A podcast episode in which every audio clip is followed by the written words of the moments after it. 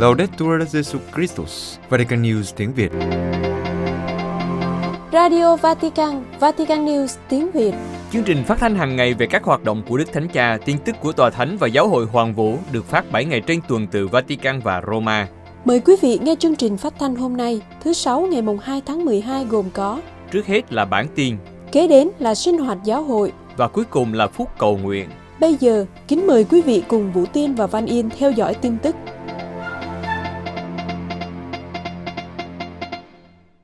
Đức Thánh Cha sẽ tông du đến Cộng hòa Dân chủ Congo và Nam Sudan. Vatican, sáng ngày 1 tháng 12, phòng báo chí của Tòa Thánh đã thông báo về chuyến tông du của Đức Thánh Cha tại hai quốc gia châu Phi, Cộng hòa Dân chủ Congo và Nam Sudan, từ ngày 31 tháng 1 đến ngày 5 tháng 2 năm 2023. Trong thời gian ở Juba, Đức Thánh Cha sẽ thực hiện chuyến viếng thăm cùng với Đức Tổng giám mục Canterbury và vị điều hành tổng công nghị của giáo hội Scotland. Lẽ ra Đức Thánh Cha đã thực hiện chuyến tông du đến hai nước này từ ngày mùng 2 đến ngày mùng 7 tháng 7 vừa qua để hành hương vì hòa bình và hòa giải. Tuy nhiên, chuyến tông du đã bị hoãn lại do việc điều trị chứng đau đầu gối của Đức Thánh Cha. Vì không đi được, Ngài đã gửi một video đến người dân tại hai nước này và bày tỏ rằng Ngài lấy làm tiếc vì đã buộc phải hoãn chuyến viếng thăm rất được mong đợi này. Ngài mời gọi người dân của Cộng hòa Dân chủ Congo và Nam Sudan đừng đánh mất niềm tin và hãy nuôi dưỡng niềm hy vọng về một cuộc gặp gỡ càng sớm càng tốt. Cùng với thông báo chuyến viếng thăm, phòng báo chí Tòa Thánh cũng đã công bố chương trình, logo và khẩu hiệu của chuyến tông du này. Đức Thánh Cha khởi hành vào ngày 31 tháng 1 năm 2023 và đến thủ đô Kinshasa của Cộng hòa Dân chủ Congo. Ngài sẽ gặp Tổng thống của đất nước, sau đó gặp chính quyền, xã hội dân sự và ngoại giao đoàn. Ngày hôm sau mùng 1 tháng 2, Ngài sẽ cử hành thánh lễ tại sân bay Nodolo vào buổi sáng, trong khi buổi chiều tại Tòa Sứ Thần, Ngài sẽ có hai cuộc gặp gỡ, thứ nhất với các nạn nhân của phía đông đất nước và thứ hai với các đại diện của một số tổ chức bác ái. Ngày mùng 2 tháng 2, Đức Thánh Cha sẽ có ba cuộc gặp gỡ, một với giới trẻ và giáo lý viên, một với các linh mục, phó tế, tu sĩ và chúng sinh, và một cuộc gặp gỡ riêng với các tu sĩ dòng tên. Vào ngày mùng 3 tháng 2, Đức Thánh Cha Francisco sẽ đến thủ đô Juba của Nam Sudan, và cùng với Ngài sẽ có Đức Tổng giáo mục Canterbury Justin Welby và vị điều hành tổng công nghị của giáo hội Scotland Jim Wallace. Tại Juba, Đức Thánh Cha sẽ thăm hữu nghị tổng thống của Nam Sudan. Sau đó là cuộc gặp gỡ với các phó tổng thống và với chính quyền, xã hội dân sự và ngoại giao đoàn. Vào ngày hôm sau mùng 4 tháng 2, Đức Thánh Cha sẽ có bốn cuộc gặp gỡ, trước tiên là với các giám mục, linh mục, phó tế, nam nữ tu sĩ và chúng sinh. Kế đến là cuộc gặp gỡ riêng với các tu sĩ dòng tên. Cuộc gặp gỡ thứ ba vào buổi chiều với những người phải di cư nội địa. Và cuộc gặp gỡ cuối cùng là buổi cầu nguyện đại kết tại Lăng John Garan. Vào ngày mùng 5 tháng 2, Đức Thánh Cha sẽ cử hành thánh lễ tại Lăng John Garan và sau đó ra sân bay để trở về Roma. Các cử hành phụng vụ của Đức Thánh Cha trong mùa Giáng sinh 2022 Vatican, hôm thứ Tư ngày 30 tháng 11, phòng báo chí tòa thánh thông báo về các cử hành phụng vụ của Đức Thánh Cha với các tín hữu dịp lễ Chúa Giáng sinh và năm mới. Mùa Giáng sinh được đánh dấu với nhiều cử hành do Đức Thánh Cha chủ sự. Cử hành đầu tiên của Đức Thánh Cha sẽ là Thánh lễ vọng Giáng sinh vào lúc 7 giờ 30 tối thứ Bảy ngày 24 tháng 12 tại đền thờ Thánh Phêrô. Vào ngày Giáng sinh, vào lúc 12 giờ trưa, Chủ nhật ngày 25 tháng 12, Đức Thánh Cha sẽ đọc sứ điệp Giáng sinh và ban phép lành toàn xá Urbi et Orbi cho Roma và toàn thế giới. Thứ Bảy ngày 31 tháng 12, vào lúc 5 giờ chiều, cũng tại đền thờ Thánh Phêrô, Đức Thánh Cha sẽ chủ sự giờ kinh chiều 1 của lễ trọng kính Đức Maria Mẹ Thiên Chúa và kinh Te Deum tạ ơn Chúa nhân dịp kết thúc năm 2022. Và ngày hôm sau, Chủ nhật ngày 1 tháng 1 năm 2023, chính ngày lễ trọng kính Đức Maria Mẹ Thiên Chúa và ngày Thế giới Hòa bình lần thứ 56. Vào lúc 10 giờ sáng, Đức Thánh Cha chủ sự thánh lễ tại đền thờ Thánh Phêrô. Tiếp đến là lễ hiển linh thứ năm ngày 6 tháng 1 năm 2023, cũng tại đền thờ Thánh Phêrô, Đức Thánh Cha chủ sự thánh lễ vào lúc 10 giờ sáng. Cuối cùng, như truyền thống, lúc 9 giờ 30 Chúa Nhật lễ Chúa Giêsu chịu phép rửa tại nhà nguyện Sistine, Đức Thánh Cha sẽ chủ sự thánh lễ và ban bí tích rửa tội cho một số trẻ em.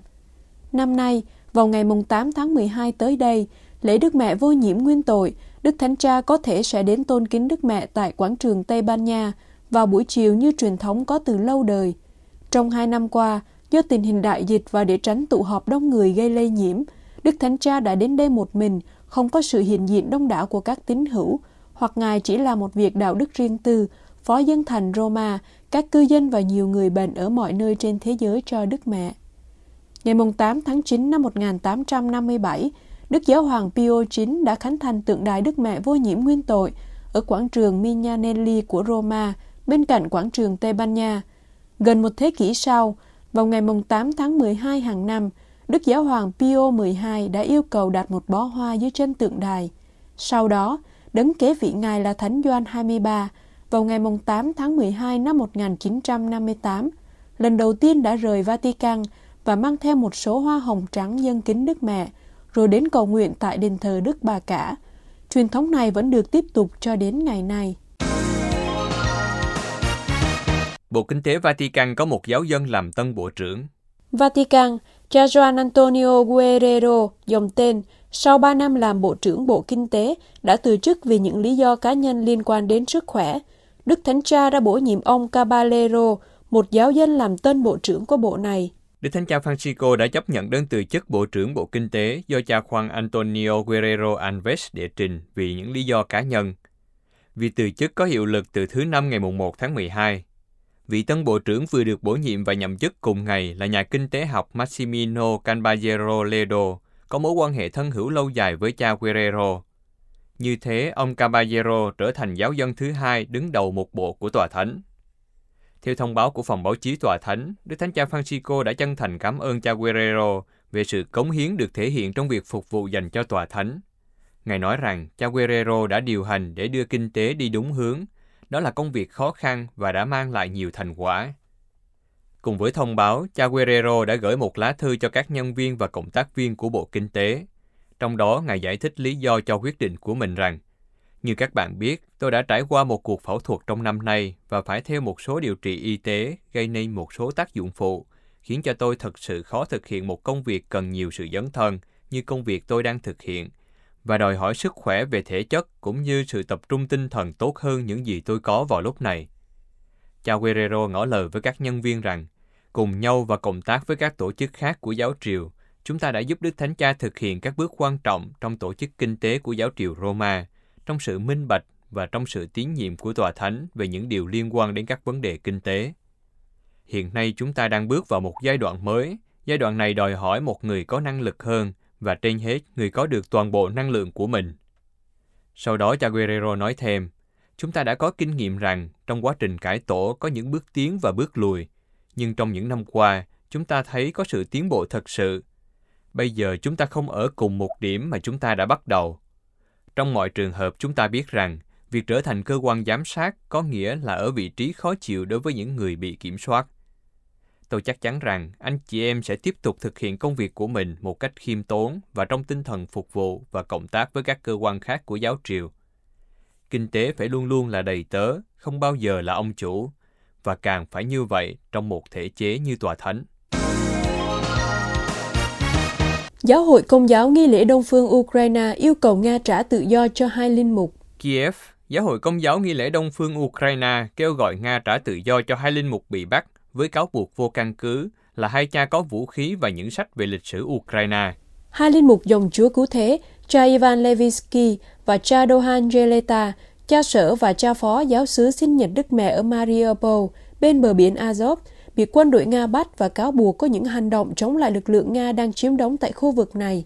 Đức cha Maxim Ryabuka, giám mục phụ tá giáo phận Donetsk thuộc Giáo hội Công giáo Nghi lễ Đông Phương cho biết, đây là những chuyện bịa đặt để biện minh cho sự khủng bố chống lại các tu sĩ và người dân, bởi vì tin tức rõ ràng cũng ảnh hưởng đến tất cả các tín hữu công giáo. Đức cha giải thích, hai linh mục bị bắt vẫn ở lại khu vực bị người Nga chiếm đóng, ngay cả trong những thời điểm rất khó khăn này.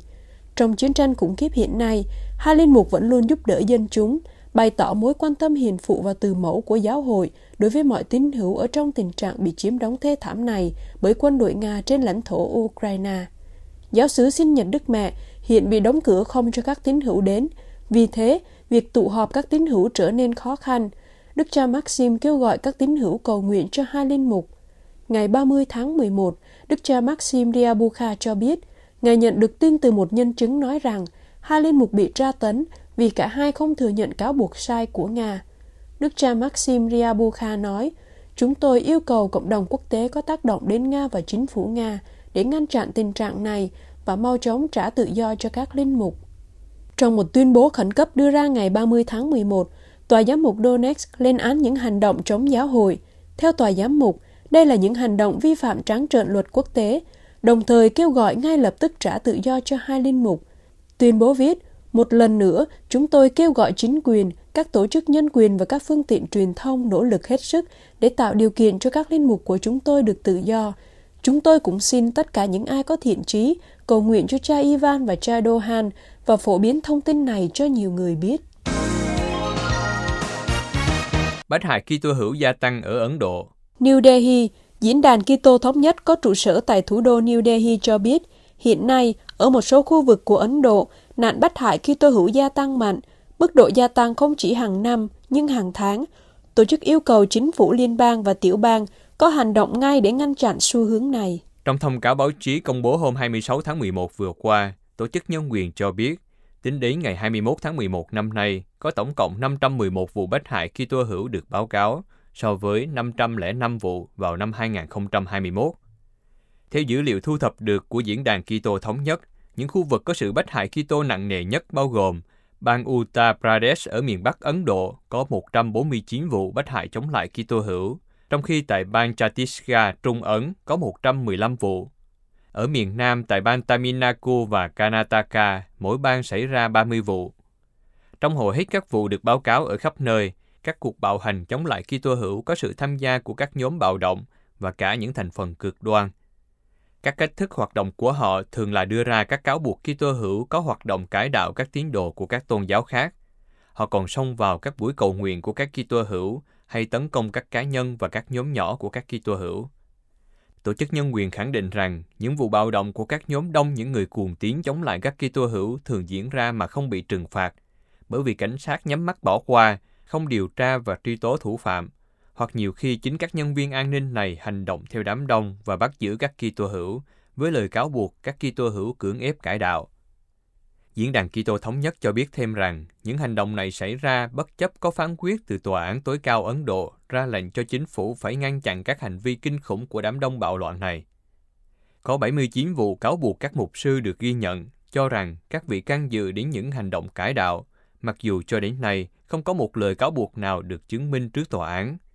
Nhiều giáo dân đang bị giam giữ lâu dài trong tù vì họ bị các tòa án từ chối đưa ra xét xử. Quý vị vừa theo dõi bản tin ngày 2 tháng 12 của Vatican News tiếng Việt. Vatican News tiếng Việt Chuyên mục Sinh hoạt giáo hội Nhà thờ chính tòa Jakarta và đền thờ Hồi giáo Istiqlal, biểu tượng khoan dung tôn giáo ở Indonesia. Kính thưa quý thính giả, nhà thờ chính tòa Đức Mẹ Mông Triệu và đền thờ Hồi giáo Istiqlal ở thủ đô Jakarta của Indonesia thúc đẩy đối thoại liên tôn ở quốc gia có đa số là người Hồi giáo, một dấu hiệu của tình huynh đệ và sự đa dạng tôn giáo truyền cảm hứng cho du khách đến trung tâm Jakarta. Indonesia với hơn 17.000 hòn đảo là quốc gia có đa số Hồi giáo đông nhất thế giới, với tỷ lệ là 85%. Một số công dân của quốc gia này thực hành các tôn giáo khác như Ấn giáo, Phật giáo, Nho giáo và Kitô giáo. Ở cả cấp độ quốc gia và địa phương, đối thoại và mối quan hệ liên tôn có tác động cả tích cực và tiêu cực đến cuộc sống của người dân Indonesia, trong khi quốc gia tiếp tục nỗ lực để điều khoản của hiến pháp về quyền tự do tôn giáo được đảm bảo. Một ví dụ nổi bật về mối quan hệ liên tôn là nhà thờ Đức Mẹ Mông Triệu ở Jakarta, nằm đối diện với nơi thờ phượng lớn nhất của Hồi giáo, đền thờ Hồi giáo Istiqlal. Sự gần gũi của hai nơi thờ phượng không phải là ngẫu nhiên. Đền thờ Hồi giáo được xây dựng gần nhà thờ Công giáo tượng trưng cho triết lý của quốc gia, sự thống nhất trong đa dạng và cũng là khẩu hiệu quốc gia nhằm thúc đẩy mong muốn về một vùng đất nơi tất cả các tôn giáo cùng hiện hữu trong hòa bình và hòa hợp. Bà Susiana Suwadi, nhân viên quan hệ công của giáo phận Jakarta và nhà thờ chính tòa đã giải thích với Vatican News rằng sự hiện diện của nhà thờ Đức Mẹ Môn Triệu là một bước ngoặt lịch sử trong tương quan với đền thờ Hồi giáo. Bà cho biết công trình xây dựng nhà thờ theo phong cách Tân Gothic bắt đầu vào năm 1890 nhưng phải hoãn lại vì thiếu kinh phí.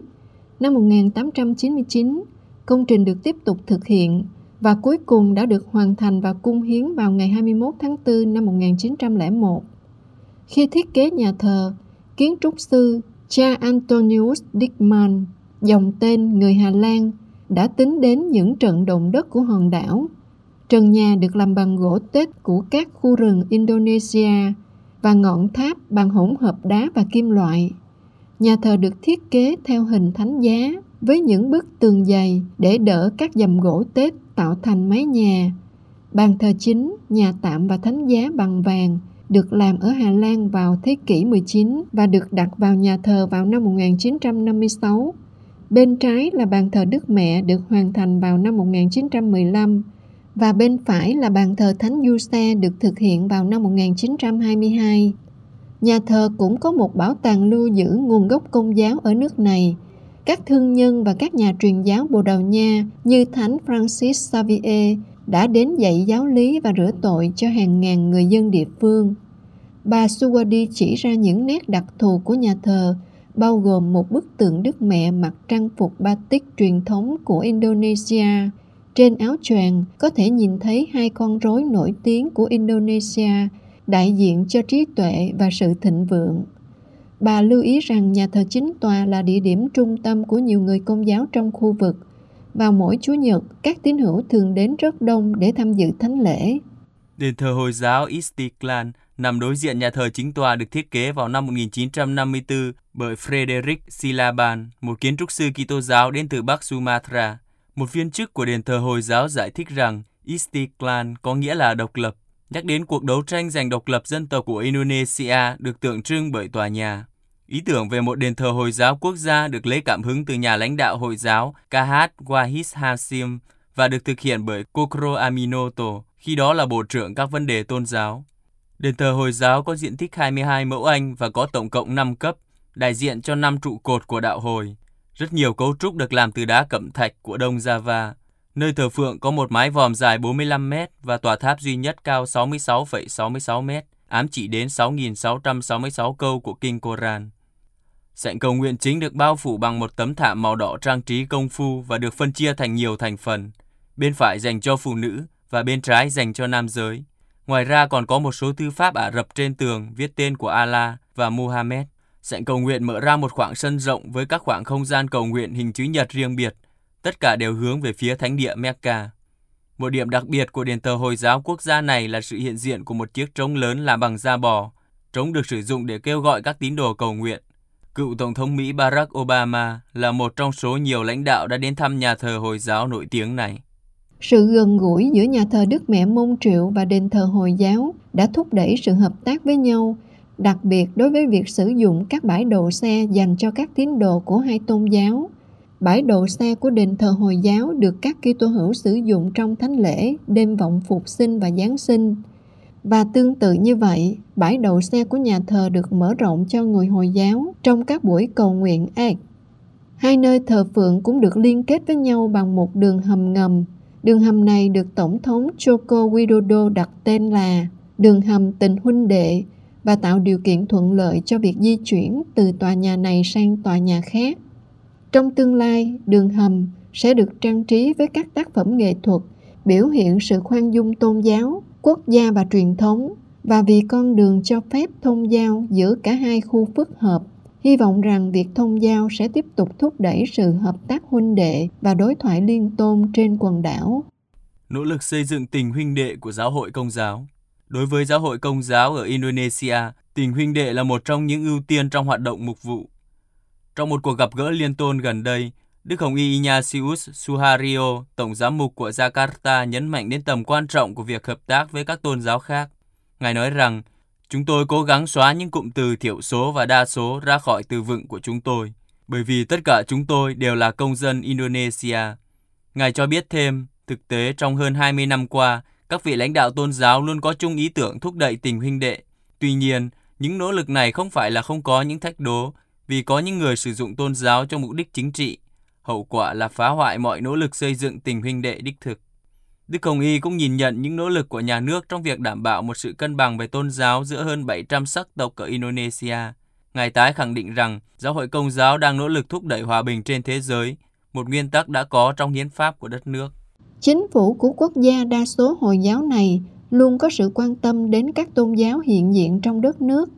Tại một sự kiện diễn ra trong tháng 3 vừa qua, ông Achen Zaini, lãnh đạo Cục Giáo dục và Vấn đề Tâm linh của Jakarta, cho biết các nhà thờ Kitô giáo, đền thờ Hồi giáo và chùa Phật giáo đều được trợ cấp từ chương trình hỗ trợ hoạt động nơi thờ phượng do ông Baswedan giới thiệu vào năm 2019. Cụ thể, Thống đốc Ani Rashid Baswedan của Jakarta tài trợ gần 11 triệu đô la Mỹ để trùng tu hơn 3.679 nơi thờ phượng, trong đó có 1.379 nhà thờ. Số tiền tài trợ cũng được dùng để trả lương cho nhân viên nhà thờ và giáo viên trong các trường học Chúa Nhật. Trước đó, chính quyền Jakarta đã tài trợ 11 tỷ rupee Indonesia, tương đương khoảng 786.000 đô la Mỹ cho việc trùng tu ít nhất 65 nơi thờ phượng. Lãnh đạo Cục Giáo dục và Vấn đề Tâm linh của Jakarta giải thích rằng, thông qua việc tài trợ này, chính quyền mong muốn thúc đẩy lòng bao dung của tất cả các tôn giáo ở Jakarta. Chính phủ Indonesia luôn tin tưởng vai trò hòa hợp tôn giáo của giáo hội công giáo. Cũng tại một hội nghị diễn ra vào tháng 3 do Ủy ban Đối thoại Liên tôn của Hội đồng Giám mục Indonesia tổ chức tại Bali, Ông Yakut Kolin Kumas, Bộ trưởng Bộ Tôn giáo Indonesia nhắc lại cam kết của chính phủ trong việc tăng cường hòa hợp tôn giáo, xã hội và chung sống hòa bình giữa các công dân thuộc các tôn giáo khác nhau trong xã hội. Ông nói, nhờ cách tiếp cận dựa trên sự tôn trọng, hòa hợp và khoan dung, những căng thẳng giữa các tín đồ của các tôn giáo được giảm bớt. Qua các hành động hỗ tương tôn giáo, chúng ta gặp gỡ nhau và có thể thúc đẩy hợp tác lẫn nhau. Bộ trưởng bày tỏ mong muốn mời Đức Thánh Cha và Đại giáo trưởng Hồi giáo của Al-Azhar Ahmed Antayeb cùng hành hương đến Indonesia để thúc đẩy tình huynh đệ giữa các Kitô hữu và các tín đồ Hồi giáo. Hai vị sẽ có thể thấy rằng ở Indonesia có tình bạn, hợp tác và đối thoại trong cuộc sống thường ngày của các Kitô hữu và người Hồi giáo. Ông lưu ý và nhắc lại rằng Indonesia là một quốc gia đa nguyên với các ngôn ngữ, dân tộc, văn hóa và các tôn giáo khác nhau. Bộ trưởng Komas cho biết ông rất ấn tượng trước sự cởi mở và thiện chí của Đức Thánh Cha, thể hiện trong nhiều dịp đối với các đại diện dân sự và tôn giáo của nước này.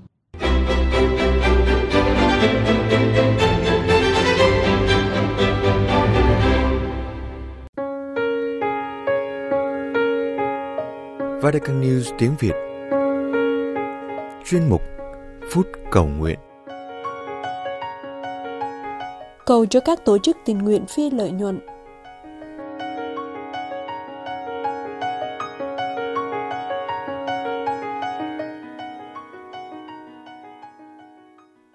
Với ý cầu nguyện trong tháng 12 năm nay, Đức Thánh Cha Francisco mời gọi toàn thể giáo hội cầu nguyện cho các tổ chức tình nguyện phi lợi nhuận đây là những tác nhân biến đổi xã hội nhờ sự dấn thân của các tình nguyện viên để thăng tiến con người và phục vụ lợi ích chung. Đức Thánh Cha nhắc đến sự dấn thân của hàng triệu tổ chức và liên hiệp tình nguyện trên khắp thế giới. Phần lớn trong số đó hoạt động cách âm thầm hoặc không được nhìn nhận tư cách pháp lý. Theo chương trình tình nguyện của Liên Hiệp Quốc, cứ 9 người trên thế giới thì có một người làm công việc tình nguyện. Tổng cộng có 862,4 triệu tình nguyện viên trên khắp các châu lục và tổng số giờ làm công việc tình nguyện tương đương với 109 triệu lao động toàn thời gian. Tuy nhiên, phần lớn các hoạt động tình nguyện trên toàn cầu diễn ra một cách không chính thức. Do đó, các số liệu thống kê chỉ mang tính ước lượng và chưa đầy đủ về những đóng góp của các tình nguyện viên đối với cộng đồng. Nhiều tổ chức tình nguyện trên khắp thế giới được gợi hứng từ Kitô giáo. Và với các công việc của mình, họ tìm cách làm chứng cho tin mừng trong những hoàn cảnh khó khăn nhất. Từ Liban đến Philippines, từ Mexico đến Ukraine, đến Venezuela và Uganda. Video ý cầu nguyện của Đức Thánh Cha trong tháng này cho thấy các tổ chức tình nguyện đã đứng về phía các nạn nhân của thiên tai, của những người nghèo đang phải gánh chịu hậu quả của cuộc khủng hoảng kinh tế, của những trẻ em suy dinh dưỡng, của những người tị nạn đang trốn chạy chiến tranh, của những người trẻ tuổi và phụ nữ đang tìm kiếm việc làm. Với những lời mời gọi qua video, Đức Thánh Cha nói rằng Thế giới cần những tình nguyện viên và các tổ chức dấn thân vì ích chung. Dấn thân là một từ mà ngày nay nhiều người muốn xóa bỏ, và thế giới cần những tình nguyện viên dấn thân vì công ích. Trở thành tình nguyện viên để giúp đỡ người khác là một chọn lựa làm cho chúng ta tự do, giúp cho chúng ta mở rộng lòng của mình với những nhu cầu của tha nhân, đáp lại đòi hỏi của công lý, bảo vệ người nghèo và chăm sóc thụ tạo. Tình nguyện viên có nghĩa là trở thành những nghệ nhân của lòng thương xót, với đôi tay, với ánh mắt, với sự ân cần lắng nghe, bằng sự gần gũi của chúng ta. Và trở thành một tình nguyện viên có nghĩa là làm việc với những người mà bạn phục vụ, không chỉ cho họ nhưng còn với họ, làm việc với mọi người. Công việc của các tổ chức tình nguyện phi lợi nhuận sẽ hiệu quả hơn nhiều khi họ cộng tác với nhau và với các chính phủ. Bằng cách phối hợp với nhau, dù có ít nguồn lực đến mấy, họ cũng cố gắng hết mình và tạo nên phép lạ làm cho nhiều hy vọng trở nên hiện thực. Đức Thánh Cha khuyến khích rằng chúng ta cần nhân thêm niềm hy vọng. Chúng ta cùng nhau cầu nguyện cho các tổ chức tình nguyện phi lợi nhuận và phát triển con người. Xin cho họ tìm được những thành viên sẵn sàng dấn thân vì ích chung và không ngừng tìm kiếm các phương thức hợp tác mới ở cấp độ quốc tế.